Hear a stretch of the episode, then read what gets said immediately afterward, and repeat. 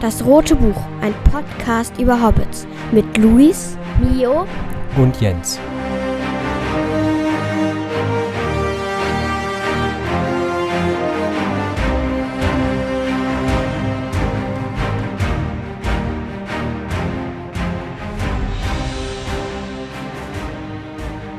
Die erste Folge hat mir richtig, richtig viel Spaß gemacht. Deshalb würde ich einfach sagen, fangen wir einfach mal mit der zweiten Folge an, oder? Würde ich auch sagen. Mir hat es richtig viel Spaß gemacht. Und so viele haben uns gehört. Damit Das- haben wir gar nicht gerechnet. Das ist Dankeschön. so krass. So, wir sind wieder mit der zweiten Folge am Start. Wir, das sind Mio, neun Jahre alt, Luis, 13 Jahre alt und ich, Jens, 39. Und wie wir schon gesagt haben, sind wir ziemlich überrascht und erfreut darüber, dass wir tatsächlich die ersten Hörerinnen und Hörer haben und ja, hoffen, dass wir ähm, auch mit der zweiten Folge euch gut unterhalten können. Und vielleicht mag ja der ein oder andere uns sogar Feedback dazu geben, ob das, was wir hier machen, euch Spaß macht. So, wollen wir mal noch kurzen Rückblick auf die erste Folge machen, die wir gehabt haben. Mio, worum ging es denn im, im ersten Kapitel vom Hobbit, das wir ja hier gemeinsam besprechen? Also Bilbo, halt es fing an mit einer Hobbithöhle, die beschrieben wird. Und dann saß Bilbo halt vor der Tür, dann kam Gandalf und hat ihn nach einem Abenteuer gefragt. Dann hat Bilbo Nein gesagt, hat ihn aber abschütteln wollen und hat ihn dann zum Tee eingeladen, was ein bisschen dumm ist. Und äh, statt Gandalf kam dann 13 Zwerge und ein Zauberer, der Gandalf war. Und dann haben sie ihn in ein Abenteuer verwickelt. Aber Bilbo wollte nicht und dann ist er ins Bett gegangen und dann hat. sich das erst. Mhm. Wir haben tatsächlich in der ersten Folge äh, einen Punkt vergessen zu besprechen, den wir eigentlich am Anfang äh, gesagt hatten, dass wir den nochmal aufgreifen würden. Und zwar wollten wir ja noch darüber sprechen, wie wir denn nun jetzt endgültig äh, die Kapitelüberschrift bewerten. Nochmal zur Erinnerung, wie heißen die Kapitel bei den unterschiedlichen Übersetzungen?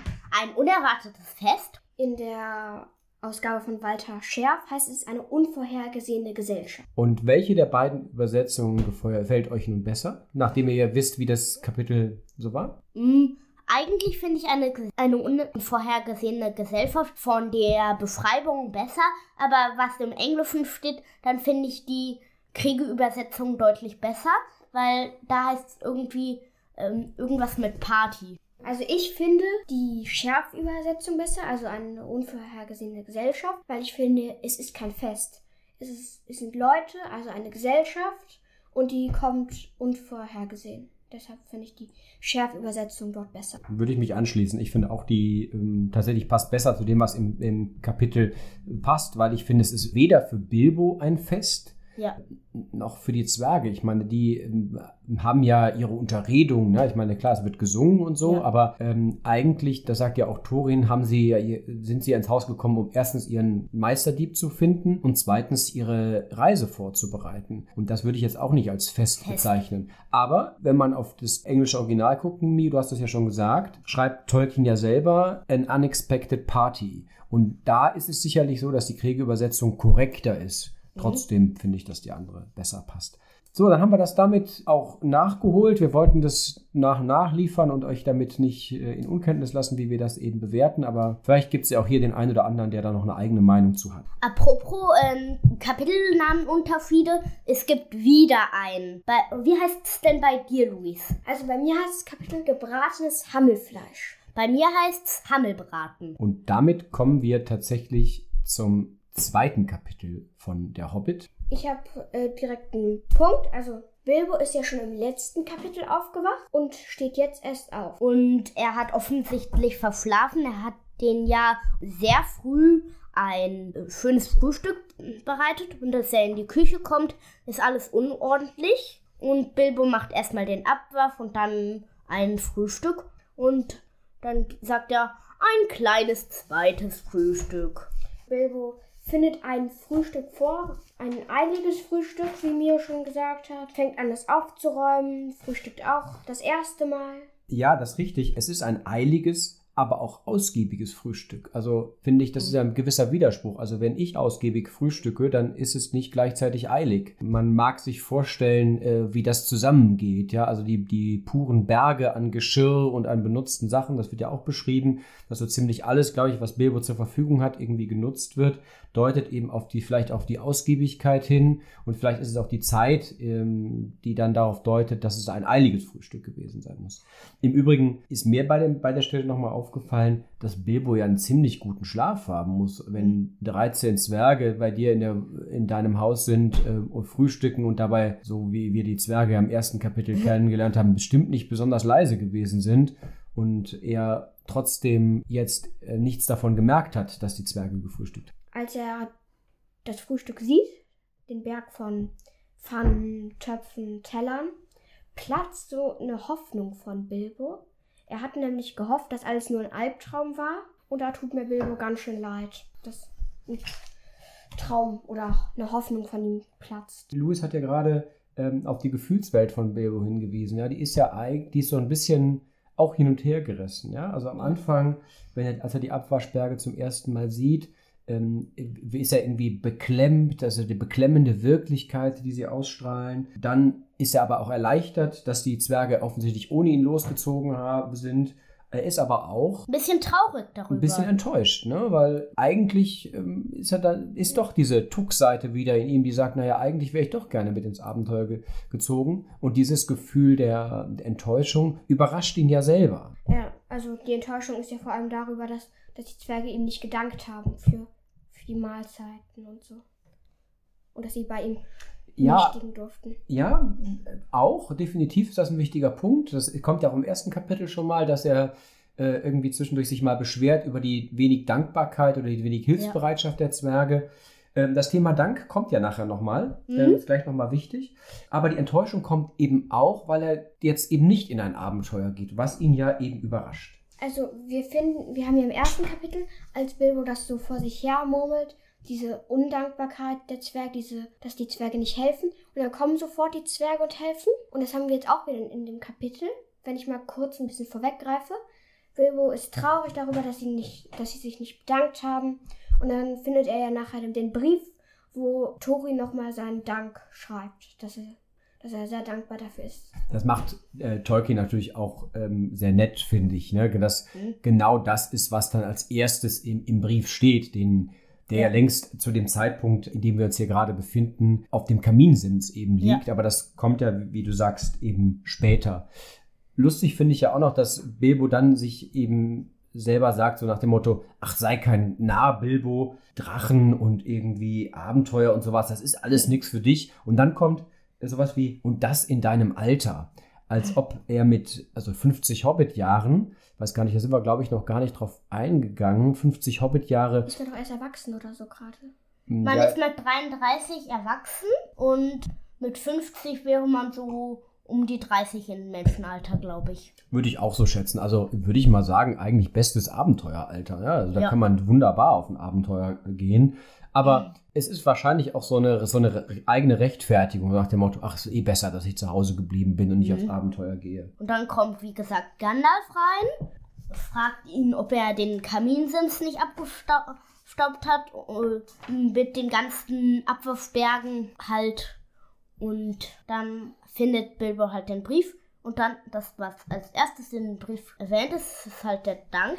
Ich finde auch sehr witzig, also äh, quasi wie Thorin in der Neuzeit schreibt. Er begrüßt Bilbo mit den Worten Thorin and Company und abschiedet sich mit Thorin und Co. Äh, Das ist ein guter Punkt. Da will ich mal in die Übersetzung gucken, weil dieses Company passt so gar nicht zu der Welt, in der wir uns hier irgendwie bewegen. Ich gucke gerade mal, Genau wie es im englischen Original steht. Die haben wir nämlich inzwischen auch zur Verfügung, aber so ganz reingeguckt habe ich noch nicht. Das hat mich auch sehr stutzig gemacht, weil Co Company ist ja, dass man in einem deutschen Satz englische Wörter benutzt, ist ja erst so heutzutage gekommen und wir befinden uns ja im dritten Zeitalter oder was? Ja, und das Wort Company finde ich so modern. Aber tatsächlich heißt es auch im englischen Original Torin and Company. Also von daher ist auch das so richtig, aber. Bei mir heißt es Thorin und, und Thorin und Co. Nee, vorne meine ich. Also bei der Einleitung. Heißt es aber hier auch Turin und Co. heißt es auch im, im englischen Original zum Schluss des Briefes von Turin. Nein, am Anfang. Torin und Co. mit schönen Grüßen an Bilbo, den Meisterdieb. Ah ja, okay, dann haben wir da auch eine Übersetzungsänderung, aber Turin and Company oder Turin und Kompanie heißt es ja bei Schärf, ist auf jeden Fall dann, dann passend zur, zum englischen Original. Ja, aber es ist tatsächlich auch, auch ganz interessant, dass sie sich dann so, so bezeichnen, das stimmt, ja. Also, der, der Dank, dann kommen sowas wie die Vertragsinhalte, ne, Ja. die ja Bilbo ursprünglich am letzten Abend noch erfragt hat, was kriegt er eigentlich an, an Vergütung und welche Bedingungen sind daran geknüpft und Mhm. ähm, da wird ja auch relativ klar dann von, von Beerdigungskosten und so weiter gesprochen. Das würde mich ganz schön verunsichern. Mich auch. Wenn ich ein Abenteuer haben würde und mir nicht sicher bin und dann Beerdigungskosten. Ich bin sicher, dass es Bilbo auch ähm, be beunruhigt hätte oder beunruhigt hat, aber darüber nachzudenken oder sich darüber auszutauschen, dazu bleibt ihm ja keine Zeit oder anders, Gandalf lässt ihm ja keine Zeit. Mhm. Gandalf verweist auf die Zeit und sagt, um 11 Uhr ist Treffpunkt, ähm, du hast jetzt gerade noch 10 Minuten, du musst dich eben sputen, wenn du noch pünktlich sein möchtest und so verlässt ja Bilbo dann Hals über Kopf seine Hobbithöhle und vergisst so einiges. Tassentücher, Hut, Spazierstock. Ich glaube, er vergisst es nicht. Er, er wird ja, so habe ich zumindest wahrgenommen, er wird von Gandalf rausgescheucht und als er ja sofort aus der Tür ist, äh, denkt er ja da daran, dass er noch nie ohne Spazierstock, noch nie ohne Hut aus dem Haus gegangen ist und noch nie ohne Geldbeutel. Ich glaube einfach, Gandalf war das bewusst, da- dass er dann die Sachen nachbringen muss. Aber er bringt das ja nicht nach. Ne? Doch, na Doch. klar, na klar. Tut er. Ja, okay. Doch, stimmt, stimmt. Habt Dann, recht. Ähm, waren, sie waren noch nicht sehr lange geritten, als Gandalf auf einem prächtigen weißen Pferd erschien. Er hatte eine Masse an Taschentüchern mitgebracht und Bilbos Pfeife und Tabak dazu. Okay, ja, danke, danke, da habt ihr recht. Bilbo gibt ja in der Szene Gandalf die Schlüssel zu Beutelsend, Ja. zu seiner Wohnung. Und dann kommt Gandalf ja hinterher. Was glaubt ihr denn, was er mit dem Schlüssel gemacht hat? Hat Gandalf jetzt den Schlüssel dabei? Oder hat er, den, hat er die Hobbithöhle abgeschlossen, den Schlüssel weggeworfen? Oder hat er den dem nächstbesten Nachbarn gegeben? Was macht er mit dem Schlüssel? frage ich mich auch.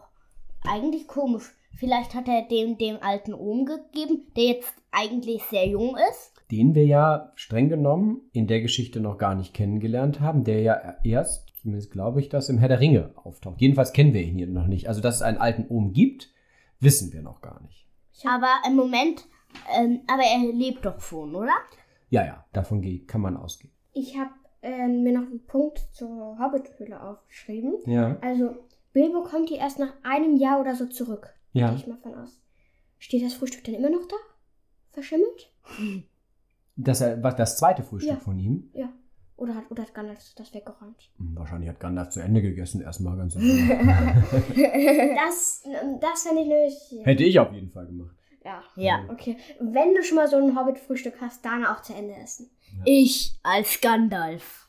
Aber das mit dem Frühstück ist natürlich wirklich wieder so eine typische Hobbit-Beschreibung. Ne? Also erstmal frühstücken, abwaschen, frühstücken. Und jetzt haben wir ja von der Uhrzeit, als er aufbricht, 10 vor 11. Das heißt, er hat zwei Frühstücke zwischen irgendwann aufstehen und 10 vor 11 genommen. Also das stelle ich mir jetzt nicht als so lange Zeit vor, in der er diese beiden Mahlzeiten zu sich genommen hat. Mhm. Ja, und jetzt geht's eben auf ein Abenteuer. Er trifft jetzt die Zwerge wieder In Wassernach beim Gasthaus. zum grünen Drachen. Bei mir heißt's Wasserau. Mhm, bei mir auch. Bei mir heißt ganz klar Wassernach. Übersetzungsunterschied. Kleine, kleine ähm, Info am Rande. Äh, Tolkien liebte tatsächlich schon als Kind grüne Drachen und er hat selber einmal Ja. gesagt, dass eine der ersten oder vielleicht sogar die erste Geschichte, die er geschrieben hat, von einem eben grünen Drachen handelte. Und insofern ist natürlich die Benennung ähm, des Gasthauses ähm, auch sehr Tolkienesk, könnte man sagen. Das es schon ein Adjektiv mit Tolkien in Verbindung gibt. Ja. Ja, also manches ist ja so typisch Tolkien, dass man es eigentlich fast gar nicht anders bezeichnen kann. Aber das werden wir im Laufe des Buches sicherlich das ein oder andere Mal noch feststellen. Bilbo es kommt sehr pünktlich, Punkt 11, beim Ja. Gasthaus an. Trotzdem wartet Balin schon auf ihn. Ja, der schaut nach ihm aus und das steht da, aber um Punkt 11. Stell mir vor, sie hätten ähm, äh, vor 11, nö, zu früh gekommen. Ja, wahrscheinlich hätten sie das nicht gesagt. Und so ganz fertig sind die Zwerge ja auch noch nicht. Ne? Also die Ja. kommen ja jetzt auch alle da an zum Gasthaus. Was übrigens, das hatten wir im letzten Kapitel, ich mich ja wieder frage, wo kommen die denn alle her? Mhm. Das spricht ja doch irgendwie dafür, dass sie irgendwie im Auenland sich aufhalten müssen, weil Mhm. sonst können sie ja nicht so schnell, also morgens nach dem Aufstehen und Frühstücken bei Bilbo, weggehen, irgendwo hin ihre Sachen holen und dann pünktlich um elf alle zusammen im Gasthaus zu sein, was ja im Auenland liegt. Das würde dann aber auch wieder, würde ich sagen, wenig Sinn machen, weil die, sie haben ja bei Bilbo geschlafen. Also wenn, wenn ich ja vom Frühstück zu meinem Haus, sage ich mal, zu meiner Unterkunft komme und dann wieder nach Wassernach, dann, dann würde ich doch abends auch zu meinem Unterschlupf zurückreiten. Also du meinst, am Abend vorher hätten die das Ja. schon machen können. Ja. Aber die waren ja bis tief in die Nacht beschäftigt mit Planen und Vorbereiten und so. Stimmt. Ja, aber egal wie, wann sie aufgebrochen sind, das muss ja alles in relativ kurzer Zeit geschehen. Also wann wollen die morgens aufgestanden sein? Nehmen wir mal an, die sind um sechs aufgestanden, haben gefrühstückt. Ja, dann sind die vielleicht um sieben bei Bilbo los und sind um elf jetzt wieder da. Das heißt, für Hin- und Rückweg haben sie jeweils zwei Stunden. Zwei Stunden Hin- und Hinweg Okay. zu ihrer, dort wo sie sein müssen, ihre Sachen holen und wieder zurück. Also es Mhm. kann nicht so furchtbar weit weg sein. Das kann ja gar nicht au- außerhalb des Auenlandes sein. Ja.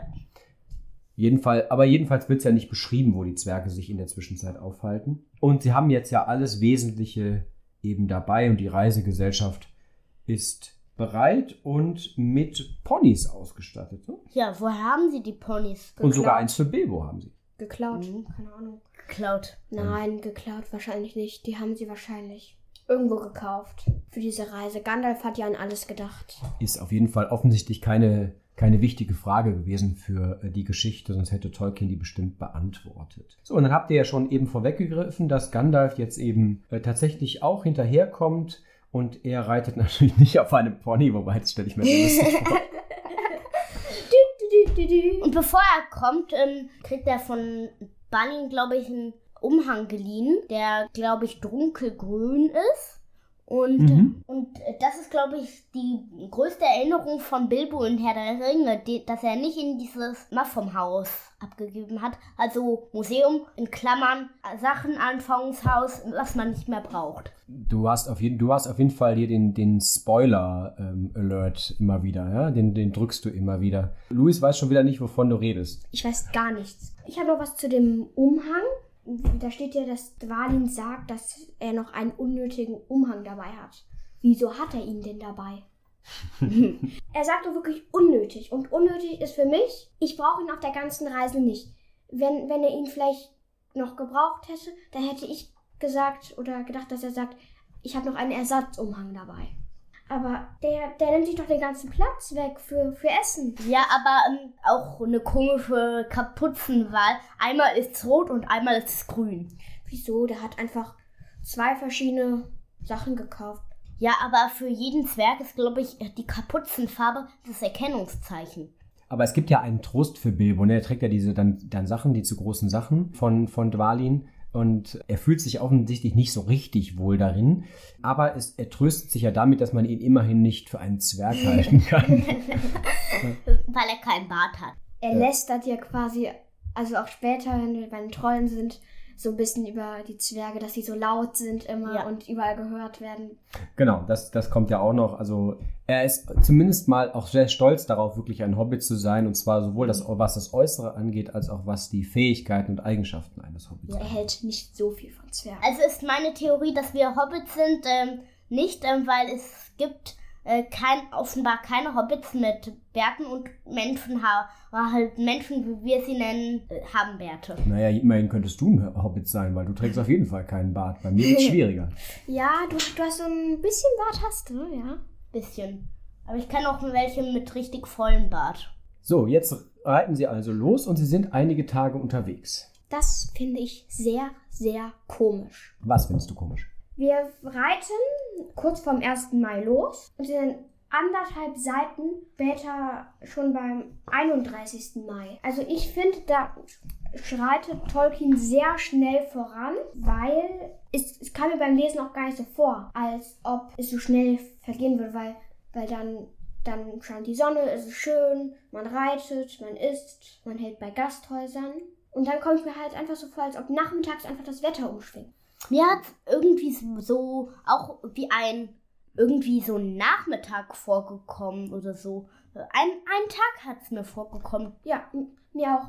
Was ihr da sagt, würde ich auch so sehen. Also aus der, aus der Beschreibung der ersten, des ersten Teils der Reise wird nicht wirklich deutlich, dass Tolkien hier die Zeit sehr stark rafft und also mehrere, ja sogar Wochen letztlich beschreibt. Aber das würde ja zumindest mal dafür sprechen, dass in der Zeit nicht besonders viel Abwechslung ist. Und nur aus den Daten, die genannt werden, wird deutlich, dass sie also wirklich mehrere Wochen unterwegs sind, bis dann wir zu, der, äh, zu dem nächsten großen Ereignis kommen. Und ja. was man ja auch jetzt liest, ist, dass diese Art von Abenteuer ähm, Bilbo ja doch ganz gut gefällt. Also dieses ja. von wegen, sie reiten den Tag über, essen immer wieder was, reiten, schlafen, essen, also, wenn so ein Abenteuer aussieht, damit kann Bilbo wunderbar leben. Also, der denkt, ja. das sei jetzt schon sowas wie Abenteuer. Ähm, halt nach den vielen Wochen und es in den kahlen Landen, ähm, wo es auch richtig nass ist. Da sind sie, glaube ich, gerade. Richtig wenig Bäume sind da, glaube ich. Und dann fragen sie irgendwie äh, Gandalf, wo sind denn, wo finden wir denn trockenen Platz? Und Gandalf ist weg. Genau, Gandalf ist verschwunden. Warum, wissen wir ja noch gar nicht, weil er sich ja nicht abgemeldet hat beim Chef. Gandalf ist ähm, offensichtlich ja so ein bisschen frei in, in dem, was er macht. Ne? Also Gandalf ja. lässt sich natürlich nicht äh, in die Gemeinschaft da so richtig integrieren und meldet sich insofern auch nicht ab und verschwindet dann einfach. Das passt dazu. Stell mir vor, Thorin hätte ihn gefragt und Gandalf hat sich einfach nur versteckt. weil er nicht antworten wollte. Die reiten ja oder sind dann an einem Fluss und da finde ich, habe ich was nochmal, wo wir ja letzte Folge ein bisschen was über die Erzählweise von Tolkien gesprochen haben, mhm. habe ich jetzt wieder was. Mhm. Ich finde, Tolkien schreibt so, als ob er dabei gewesen wäre. Der Erzähler. Genau, der, der Erzähler. Weil er schreibt, ich weiß nicht, was für ein Fluss es war. Und das deutet für mich darauf hin, dass er dabei gewesen war und in der Situation sich nicht klar war, welcher Fluss es ist. Weil ja. sonst haben wir ja, glaube ich, einen Erzähler, der immer so ein bisschen allwissend ist. In vielen Geschichten oder meinst du hier in der Geschichte? In, auch hier im Hobbit, mhm. finde ich ja, haben wir so einen Erzähler auch, auch, auch ja schon im ersten Kapitel haben wir jemanden, der von oben drauf guckt und nicht der mittendrin ist. Und in diesem Satz, aber auch nur in diesem Satz kommt es mir so vor, als ob er wirklich mittendrin ist. Mhm. Das stimmt, es, es, mischt sich so ein bisschen, weil ähm, für einen allwissenden Erzähler spricht ja auch, dass der Erzähler ab und zu weiß, was Bilbo denkt oder was er fühlt. Mhm. Also das kennt er dann zum Beispiel.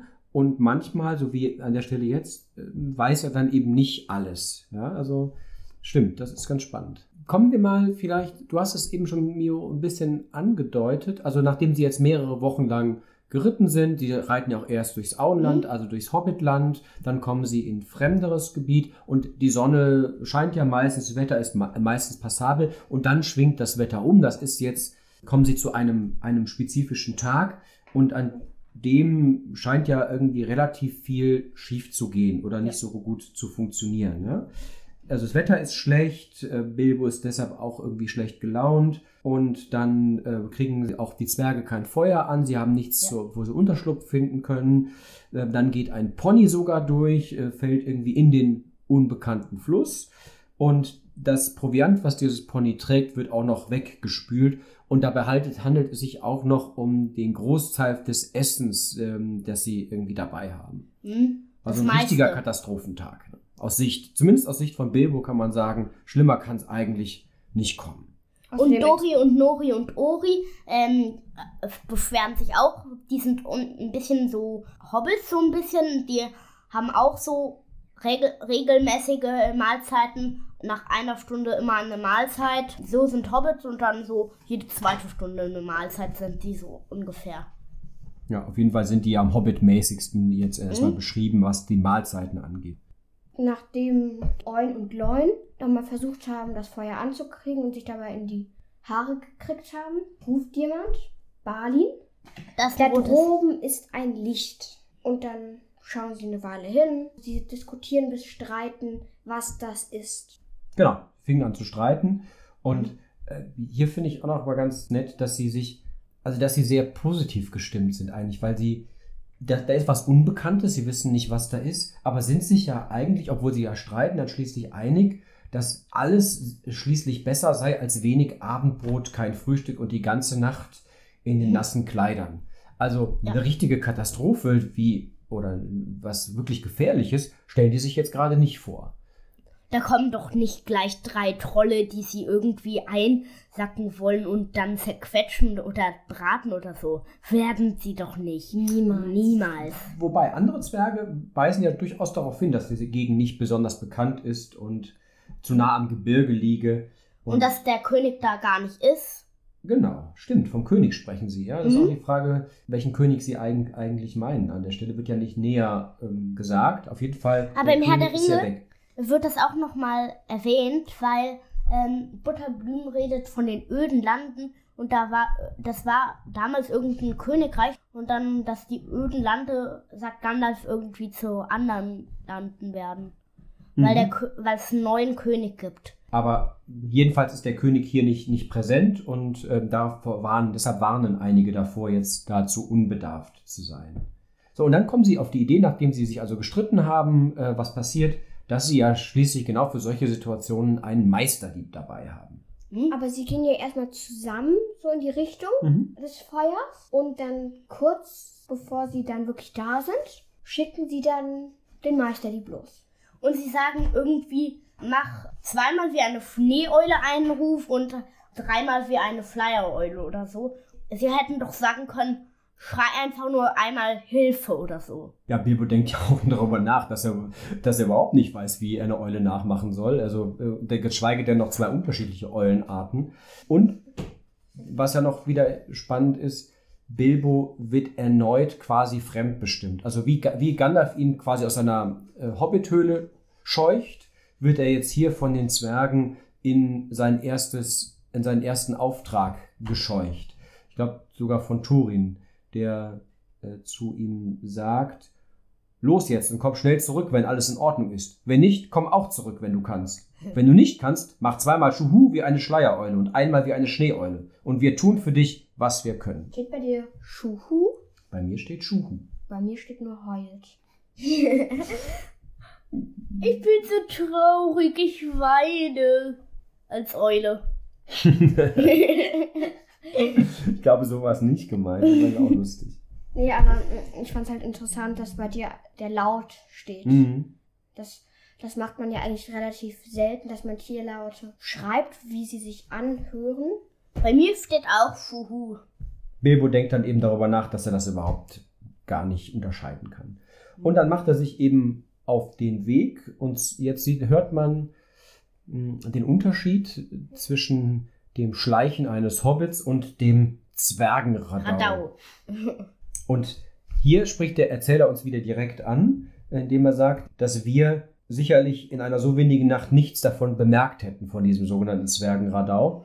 Also auch hier sind wir wieder direkt in der Ansprache des, des Erzählers. Bilbo entschleicht sich an die Lichtung, ist es ja, heran Hm? und sieht drei riesige Gestalten Hätte ich ja nicht erwartet. und er erkennt ja sofort, dass es Trolle sind, oder? Ist ein bisschen komisch. Weil, wa- was ich sehr ungewöhnlich finde, weil er hat sich ja noch nie mit, mit Abenteuern besch beschäftigt. Mit Trollen, mit Wesen, die gefährlich sein könnten. Deshalb hat mich, hat, hat es mich ein bisschen stutzig gemacht, dass er sie sofort erkennt. Oder wie seht ihr das? Mm, Ja, aber Bilbo hat ja auch gerne Geschichten gehört und Mhm. ähm, sicherlich gäbe es im Auenland auch Geschichten über ähm, die Welt da draußen und wahrscheinlich waren Trolle für ihn eher sowas wie vielleicht Fabelwesen, vielleicht wusste er aber auch, dass es die in der Welt gibt, aber von den Beschreibungen, die er aus den Geschichten kennt, ist ihm unzweifelhaft klar, dass es sich hierbei um Trolle handeln muss. Also Ja. das fand ich jetzt ähm, gar nicht so ungewöhnlich, dass er die Trolle als Trolle erkennt. Und dann will Bilbo halt sich mal beweisen und will was klauen aus seiner Tasche. Was ein sehr großer Fehler ist, wie ich finde. dass er sich wirklich beweisen möchte, aber kann ich irgendwie auch verstehen. Die ganze Zeit führen die Zwerge die Reise an oder auch Gandalf. Und jetzt will er mal die Hosen anhaben. Ist das wirklich der Grund, dass er die Hosen anhaben will oder dass er ähm, irgendwie die Führung übernehmen will? Oder? Nee, also er möchte, glaube ich, beweisen, dass, dass er wirklich der richtige Meisterdieb Ja. ist. Der, dass er richtig ist. Aber ich, ich kann mir gut vorstellen, dass es auch, dass, dass er jetzt, wenn er einmal zum Zug kommt, dass er dann auch was Richtiges draus machen möchte. Und dann kommt so eine Troll-Geldbörse und die ähm, quackt irgendwie, wer bist du, was willst du machen? Dann hebt einer der Trolle namens Bill ihn, glaube ich, hoch, fragen erstmal, wer bist du? Ein Meister, Hobbit. Bei mir steht ein Taschenhobbit. Ein Taschenhobbit?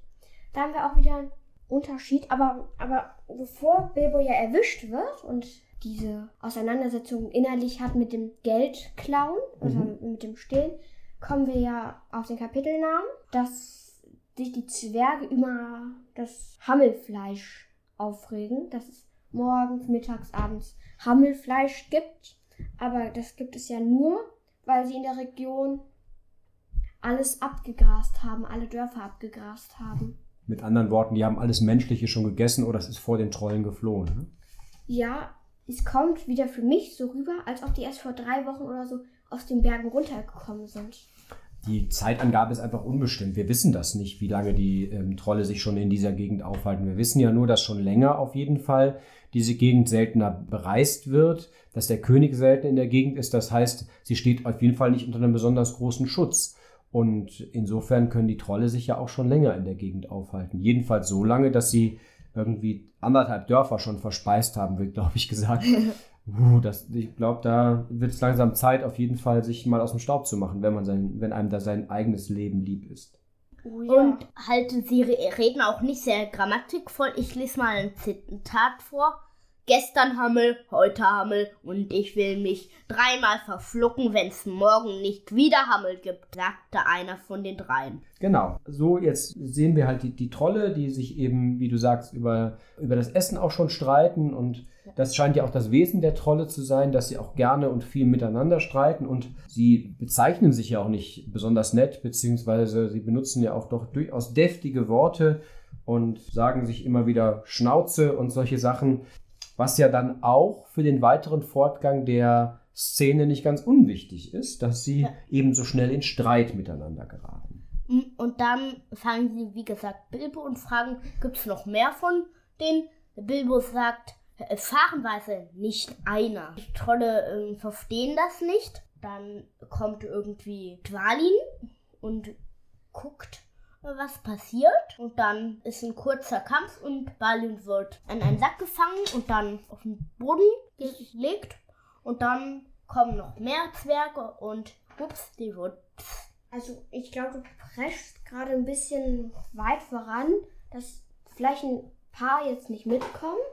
Bilbo verrät seine Freunde, was, weil, weil er vergisst, dass, dass man Freunde nicht verrät. Ja, er ist natürlich total erschrocken. Ja? Der ist von den, von den Trollen jetzt gefangen und hat natürlich Angst und weiß dann sicherlich auch nicht so ganz genau, was er, was er sagen soll im ersten Augenblick. Aber er, er erinnert sich ja eigentlich sofort daran und deshalb kommen diese beiden lustigen Aussagen eben zustande, dass er einmal nicht genau verraten möchte, wer er ist und Mhm. zweitens, dass er dann eben dieses scharenweise nicht einer sagt und beides den, den Trollen ja so Rätsel aufgibt. Mhm.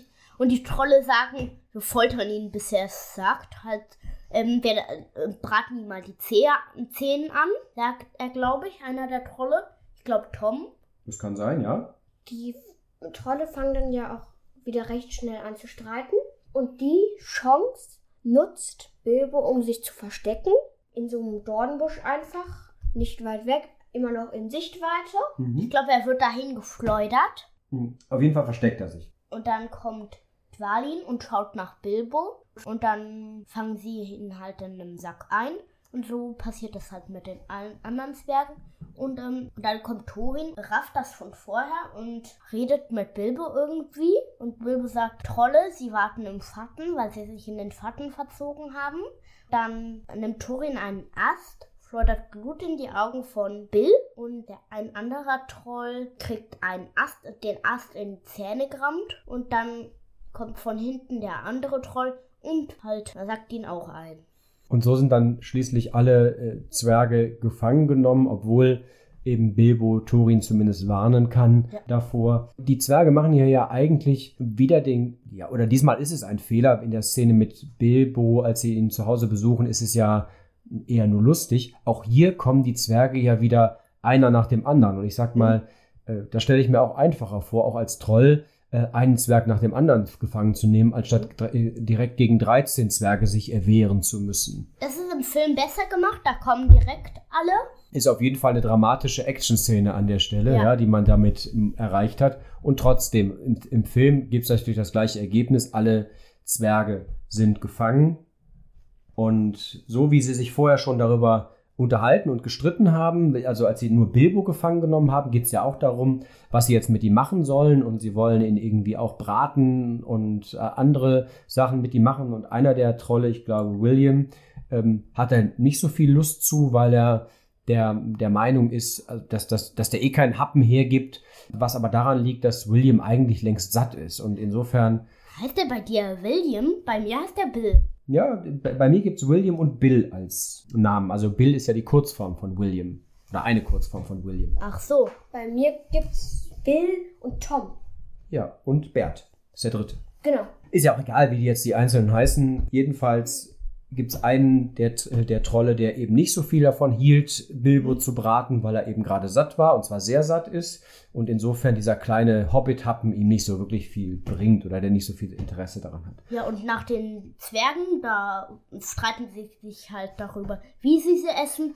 Einmal zerdrücken und Pastete machen, klein schneiden und sie dann nachher kalt zu kochen oder jetzt braten. Das liegt ja ganz gezielt daran, dass den Zwergen einer zur Hilfe kommt, weil eigentlich sind sie jetzt alle in einer ziemlich misslichen Lage. Aber das, das machen sie ja auch schon vorher, dass, dass sich die Trolle ohne Gandalfs Zutun streiten, was sie mit den Zwergen genau machen. Und mhm. dann kommt Gandalf, nachdem die sich geeinigt haben auf eine Methode. Genau. Und dann fängt Gandalf den Streit nochmal neu an mit verstellter Stimme. Ja, wenn am Ende sie sich halt so streiten und dann so sagt irgendeine Stimme dann, der Tag bricht gleich an und dann sagt eine Stimme, die sich wie Bill anhört, der Tag soll euch treffen und zu euch zu Stein werden lassen. Aber hat Gandalf so eine Stimme wie Bill, wollte der dann noch die Stimme von Bill nachmachen oder hat er die gleiche Stimme? Er wird definitiv nicht die gleiche Stimme haben, sondern er hat ganz gezielt die verschiedenen Stimmen nachgemacht und damit wird er auch am Ende mit dieser Stimme halt sprechen wollen. Okay. Das wird Gandalf ganz bewusst gemacht haben. Der ist ja so schlau und raffiniert. Habe ich mich aber immer von gefragt. Aber wie schafft es Gandalf, die so lange hinzuhalten? Das ist ja richtig, richtig lange. Das sind bestimmt drei, vier, fünf Stunden, die Gandalf es schafft, die Na, Trolle einfach hinzuhalten. Offensichtlich befinden wir uns ja schon relativ spät in der Nacht. Und wir sind ja auch schon in dem Jahresverlauf so, was war, wir haben fast Juni, da äh, geht die Sonne ja auch schon inzwischen deutlich früher auf. Ähm, wenn sie spät in der Nacht angekommen sind, dieses Licht sehen, dann werden sie gefangen genommen, das dauert ja auch äh, seine Zeit. Also insofern, und darauf weisen die Trolle ja auch schon hin, ähm, sich gegenseitig, also als es darum ging, weil, wie sie die essen sollen, immer von wegen, es wird bald hell, es wird bald hell, wir haben nicht die ganze Nacht Zeit, wir müssen uns ein bisschen beeilen. Also insofern wird es sich schon Richtung Morgen bewegen in der ja. Zeit. Aber natürlich auch hier wieder kann man die Zeit hinterfragen, in der das spielt, wenn man das mal ja. realistisch überlegt. Also wenn ich jetzt mal so theoretisch eine Hochrechnung mache. Mhm. Es wird um 22 Uhr dunkel. Ich, ich würde mal vermuten, dass die Zwerge vielleicht so um 21 Uhr oder so ankommen. Es passiert ja auch noch relativ viel. Ich versuche ein Feuer zu machen und das Pferd geht durch. Philly ertrinkt fast und so weiter. Dann erkennen sie vielleicht, wenn es ja schon so dunkel ist, 23 Uhr oder so, das Licht. Also ich vermute, dass sie das Licht erst dann erkennen, weil es dunkel wird. Ja, sie können ja das Licht auch gar nicht vorher erkennen, weil die Trolle, solange es hell ist, ja nicht rauskommen können, wie wir ja wissen. Ja, stimmt. Also es muss ja dunkel sein, wenn die Trolle sich draußen bewegen. Das heißt, wir müssen auf jeden Fall schon nach Einbruch der Dunkelheit sein. Und dann diskutieren sie ja auch noch lange miteinander, die Zwerge, wie das Licht nun zu bewerten ist, ob das gefährlich ist, ob das nicht gefährlich ist, wer da hingehen Ja. soll und so. Und dann schleicht Bilbo sich ja erstmal an. Dann versucht er diesen Meisterdieb-Trick mit dem Ich klau die Börse des äh, Trolls. Dann gibt es eben diese Gefangenschaftsszene und so. Klar, das kann auch alles in viel, viel schneller gehen. Also das kann ich mir auch gut vorstellen. Tolkien beschreibt es hier halt jetzt so, dass es dann auf den Morgengra aufs Morgengrauen zugeht. Und dann ist eben Gandalf so schlau, sie immer wieder in diese Streitigkeiten zu verwickeln, darüber, wie sie nun die Zwerge am besten kochen, braten und essen sollen. Mhm. Und sobald sie sich geeinigt haben, wieder neuen Streit ausbrechen und dann tatsächlich dieser eine Satz fällt, der Tag soll euch treffen und zu Stein werden lassen, die eben mit der Stimme, wie du Mios richtig gesagt hast, besprochen wird, die sich wie die von William anhörte. Bill. Bill, William, whatever. Billiam. Ich, ich, ich würde mal vermuten, wenn Gandalf kein Handy hat, dann ist es ziemlich schwer, das so zu timen, diesen Satz. Also ich vermute, Gandalf hatte ein Handy. Wieso? Auf dem Handy kann man ja nachgucken, wann die Sonne aufgeht. Ich glaube, wenn du dich draußen in der Natur bewegst, dann kannst du auch feststellen, wann die Sonne aufgeht. Ja, aber der sagt es ja, bevor die Sonne aufgeht. Ja, aber du siehst ja trotzdem ein Stück weit, wie gut, wie gut es ist. Aber natürlich, ich meine, Gandalf ist ja nicht, Irgendein Wanderer. Gandalf ist ja jetzt kein 13-jähriger Teenager, der in seinem Zimmer sitzt und das Handy braucht, um mal, mal zu gucken, wann die Sonne aufgeht. Papa, ich weiß, was du mich meinst. Gandalf ist der graue Wanderer, der seit vielen, vielen Jahren und Jahrhunderten durch die Gegend wandert und bestimmt inzwischen sehr genau weiß, wann die Sonne aufgeht. Ich bin der graue Teenager. Ich weiß auch, wann die Sonne aufgeht. Wegen deinem Smartphone. Vielleicht sollten wir dich mal wie Bilbo auf Abenteuerfahrt schicken. Nicht schlecht, nicht schlecht. Wir gucken mal, ob wir 13 Zwerge finden, die dich mitnehmen. Aber ich bin deutlich zu alt für ein Abenteuer. Du bist noch keine 50. Und Du bist nicht mal umgerechnet 50, was ja, wie Mio sagte, 30 ist. Oh, dann, dann, dann kann ich ja noch auf Abenteuerfahrt gehen. Ja, wir sorgen dafür. Nachdem die Trolle, wie wir erfahren, zu Stein werden, was Mhm. bei Tageslicht passiert, befreien Gandalf und Bilbo die 13 Zwerge. Die machen sich dann auf den Weg, um die Höhle der Trolle zu suchen, weil, wenn die Trolle ja bei Tageslicht zu Stein werden, brauchen sie ja einen Unterschlupf, der komplett dunkel ist, tagsüber. Mhm. Und den finden sie dann auch nach einer Weile. Mit einer verschlossenen Tür. Die Zwerge versuchen sich dagegen zu stemmen und sie aufzustemmen. Und Gandalf ver versucht halt Zauberformeln. Bilbo sagt eine halbe Stunde später, vielleicht könnte euch dieser Schlüssel hier helfen. Richtig, richtig gut getimt von Bilbo. Hm? Vielleicht hat, vielleicht hat er es ja auch einfach vergessen, aber ich denke mir, Bilbo wollte doch unbedingt irgendwas von den Trollen erbeuten. Und dann erbeutet er den Schlüssel, wie wir ja erfahren, der irgendwo rumliegt oder runterfällt. Und dann stehen wir vor einer verschlossenen Tür. Und dass du dann nicht an den Schlüssel denkst, nicht gut, Bilbo. Und er hat sogar ein Schlüsselloch. Ich glaube auf jeden Fall, Bilbo ist ja eigentlich so ziemlich eingeschüchtert. Er ist so das 14. Rad am Wagen, das ist der mächtige Zauberer, der mit den Zaubersprüchen versucht. Da sind die 13 Zwerge, die ja auch vorher schon ein bisschen misstrauisch sind und ungehalten sind. Also die halten ja auch da die Aktion, dass Bilbo ausgerechnet in der Situation versuchte zu beweisen, dass er ein Meisterdieb ist, nicht für besonders klug. Und ich, ich stelle es mir so ein bisschen vor, jetzt steht der arme kleine Bilbo neben den Zwergen, die diese Tür einzudrücken versuchen, diese mächtigen, kräftigen Krieger, könnte man sagen, und der Zauberer, und der steht daneben und ist so ein bisschen eingeschüchtert und braucht eine ganze Weile, bis er sich traut, was zu sagen. Aber was ich dann auch von Gandalf erwartet hätte, dass er sich mal die Tür genauer anguckt. Dass er mal guckt, hat die Tür ein Schlüsselloch? Gibt es da irgendwie was für Zauberformeln? Steht da irgendwas, Inschriften oder so? Wenn Gandalf das ja gemacht hätte, dann hätte er ja das Schlüsselloch entdeckt und hätte dann ja wahrscheinlich auch gesagt, hat irgendjemand Schlüssel eingesteckt? Ansonsten geht, geht nochmal an der Lichtung gucken. Theoretisch auch Fehler von Gandalf. Was mir vielleicht auch so ein bisschen für, dafür spricht, dass Gandalf sehr von seinen Zauberqualitäten überzeugt ist, Mhm. dass er eben sowas wie Profanes wie einen Schlüssel gar nicht braucht, um eine solche Tür zu öffnen. Ja. Also braucht auch kein Handy. Als Bilbo den Zwergen und Gandalf den Schlüssel gibt, geht die Tür dann tatsächlich auf. Der Schlüssel passt und die Zwerge purzeln in eine große, also wie es scheint, eine große Höhle mit viel Gestank, vielen Schwertern, viel Essen und Knochen auf dem Boden und Kleidungsstücken von den Opfern, die die Trolle gegessen haben. Das stelle ich mir echt nicht schön vor, wenn du, wenn du in eine Höhle kommst und dann, und, dann Klamotten. und dann siehst du da Kleidungsstücke und du weißt, das sind die Opfer, also die Mahlzeiten. Ist echt nicht schön. Aber so ist das, wenn man in einer Welt mit Trollen lebt, ne? Die ist ganz schön grausam. Boah, ich, ich bin so froh, dass ich hier lebe.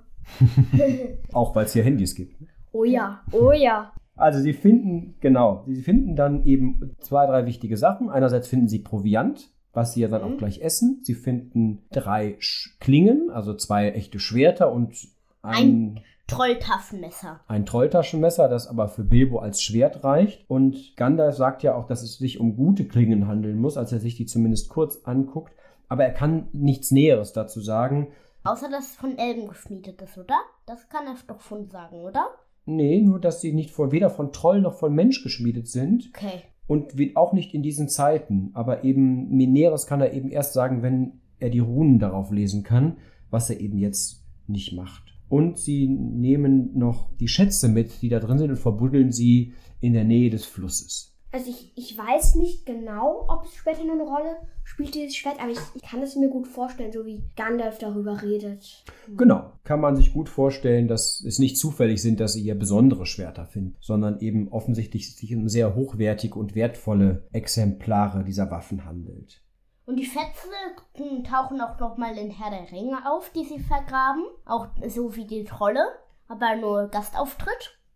ja, was man halt noch so haben kann, wenn man zu Stein erstarrt ist. Genau, wie Papa schon meinte, nachdem die geschlafen haben und dann den Schatz vergraben haben, wird Gandalf ausgefragt, wo er denn war. Anfangs antwortet er noch sehr knapp, aber dann, nachdem er dann die Aufforderung von Thorin bekommt, redet man etwas ausführlicher, sagt er uns dann, er war Ausschau halten, was noch kommt und hatte dann das Gefühl oder hat erzählt bekommen von Trollen, die unterwegs sind und ist dann ganz schnell zurückgekommen. Ja. Und in der Situation wird zum ersten Mal Bruchtal erwähnt, Mhm. was Thorin offenbar nicht kennt. Ne, Bilbo, Entschuldigung, Bilbo kennt äh, Bruchtal eben nicht, was ja durchaus zu Mhm. erwarten ist, weil er dann fragt, wo ist das? Und Gandalf antwortet darauf wieder barsch mit, unterbrich mich nicht. Und dann sagt er eben, dass er in, in einigen Tagen eben auch in Bruchtal sein wird und es eben selber erfahren wird, was Bruchtal ist. Das ist dann doch für ein schöner Abschluss eigentlich für das Kapitel, weil wir sind jetzt am Ende des Kapitels, weil wir bekommen nochmal so einen kleinen Ausblick. Was passiert denn jetzt in den nächsten Kapiteln mit dem wir, du wirst bald in Bruchtal sein? Das ist so eine Ankündigung, dass wir nach Bruchtal kommen, aber viel mehr erfahren wir ja, ja eben nicht, sondern eigentlich eher sogar noch mal die Begründung, weshalb Gandalf tatsächlich zurückgekehrt ist, nämlich dass Elrons, der Name fällt hier auch an der Stelle, Elrons Leute ihn vor den Trollen gewarnt haben und er dann eben zu der Einschätzung kam, dass er besser sich wohl doch noch mal um die Zwerge und den armen Hobbit kümmert, was ja, wie wir gesehen haben, eine sehr Mhm. gute Entscheidung war. Ja. Insgesamt erfahren wir in dem Kapitel, wenn wir jetzt mal nochmal zurückblicken, noch ein bisschen mehr über die Charaktere, die mitspielen. Also Gandalf bleibt weiter dabei, dass er so ein bisschen sch- auch seinen Spaß hat mit den Zwergen und dem Mhm. Hobbit, dieser, dieses Scheuchen aus der Hobbithöhle zum Beispiel. Und er lässt ja keinen Zweifel daran, dass er im Grunde der Entscheider oder so ein bisschen das alles im Griff hat. Er entscheidet, wann er kommt, wann er geht, was passiert. Klar, Tu- Turin als Anführer der Zwerge dann, der dann eben auch entscheidet, ähm, dass Bilbo jetzt losgehen muss, um die Trolle zu aus, auszukundschaften. Wir erfahren von einigen der Zwerge so ein bisschen spezifische Eigenschaften. Die einen essen fast so gerne wie Hobbits, die anderen können besonders gut Feuer machen. Also ein bisschen intensiver werden die Charaktere beschrieben. Bilbo in seiner Ambivalenz, in seinem äh, Zwiegespaltensein zwischen einerseits möchte er doch gerne zu Hause bei seinem warmen Feuer und den Mahlzeiten sein, andererseits möchte er auch beweisen, dass er den Titel des Meisterdiebs zurecht trägt. Und insofern verdichtet sich die ganze Geschichte ja so, so, so ein Stück weit. Wollen wir mal zum Fazit oder zu, zur Bewertung des Kapitels kommen? Ja, gerne. Wollt ihr beiden beginnen? Halt, ich würde eine, so eine 7 von 10 geben. Ich finde es jetzt nicht das beste Kapitel, das letzte fand ich besser. Da passiert ein bisschen wenig und deswegen mal finde ich es halt nicht so gut und deswegen eine 7. Und du? Ich würde eine 9 von 10 geben. Mir hat das Kapitel sehr gut gefallen, weil wir schon das erste Abenteuer haben. Aber, wie ich schon hin und wieder gesagt habe, die Zeitangaben passen für mich nicht so gut. Aber vom Inhalt her des Kapitels finde ich das Kapitel sehr gut. Deshalb eine 9 von 10. Und du? Ich würde mich wieder anschließen, dass ich das Kapitel besonders gut finde, weil hier nochmal diesen, diesen Witz so, so schön finde, mit dem eben Tolkien auch schreibt, was eben einerseits natürlich in dieser Streitszene der, der Trolle besonders herauskommt, wie die beiden, äh, wie die drei sich miteinander immer wieder streiten, darum, was jetzt passiert, dass dieser Streit äh, und dieses Entfachen oder am Le Leben halten des Streits von Gandalf ausgeführt dazu führt, dass die, dass die Zwerge gerettet werden. Also es ist so eine Mischung zwischen erster Abenteuersequenz und gleichzeitig viel Witz, was, was da drin ist. Und mhm. eben die Charaktere gerade Gandalf, den ich mir immer sehr gut vorstellen kann, wie er so ein bisschen arrogant auch ist, vielleicht gegenüber den Zwergen und dem Hobbit, weil er ja, sag mal, sehr viel erfahrener ist und ähm, genau weiß, was passiert und wie man vielleicht auch mit so einer Situation umgeht. Und Bilbo, der so unsicher ist und dann gleichzeitig beweisen möchte, dass er das jetzt doch kann und so. Und dann macht er natürlich genau ausgerechnet deshalb den eigentlich größten Fehler, den man machen kann und ähm, stiehlt ausgerechnet diese Trollbörse, die dann eben diesen Lärm macht. Also wenn er sich was anderes ausgesucht hätte oder schlauerweise einfach zurückgegangen wäre, um zu warnen, wäre es ja nicht dazu gekommen. Also insofern gefällt mir dieses Kapitel äh, richtig gut und ich würde gerne dazu noch ein Zitat vorlesen von einem Sohn von Tolkien, der äh, einmal gesagt hat, dass sie als Kinder Tolkiens, also die Geschichte wissen wir ja, haben wir im erst, in der ersten Folge schon gesagt, hat Tolkien ursprünglich für seine Kinder geschrieben. Und er sagt eben, wir fanden, irgendwie waren die Trolle doch ziemlich nett. Und es war schade, dass sie alle in Stein verwandelt worden waren. Und außerdem sagt er noch, dass ihnen als Kindern die Geschichte mit den Trollen eigentlich immer als Bestes gefallen hat. Das beste Kapitel war für sie als Kinder. Das fand ich eigentlich, eigentlich ganz nett, auch nochmal zu hören, wie seine Kinder das tatsächlich aufgefasst haben. Ja, das ist dann ja nochmal schön zu hören, dass ich dann nicht alleine bin mit, dass auch Tolkiens Kinder das Kapitel sehr, sehr schön fanden. Ich fand es auch echt nett, mal zu genau das zu lesen, wie das aufgenommen wurde. Okay, wollen wir damit zum Ende kommen und einfach sagen, wir hören uns demnächst wieder. Dann geht es um das dritte Kapitel aus der Hobbit, was bei mir heißt eine kurze Rast. Bei mir auch. Bei mir heißt es auch eine kurze Rast. Also das erste Kapitel, was die gleiche Übersetzung trägt. Dann freuen wir uns darauf, dass wir wieder für euch eine Podcast-Folge aufnehmen können. In einer Woche, würde ich sagen. Jetzt setzt uns aber unter Druck. Aber das versuchen wir. Genau. In diesem Sinne, einen schönen Abend und vielen Dank mhm. fürs Zuhören. Oder einen schönen Tag. Dankeschön. Macht's gut.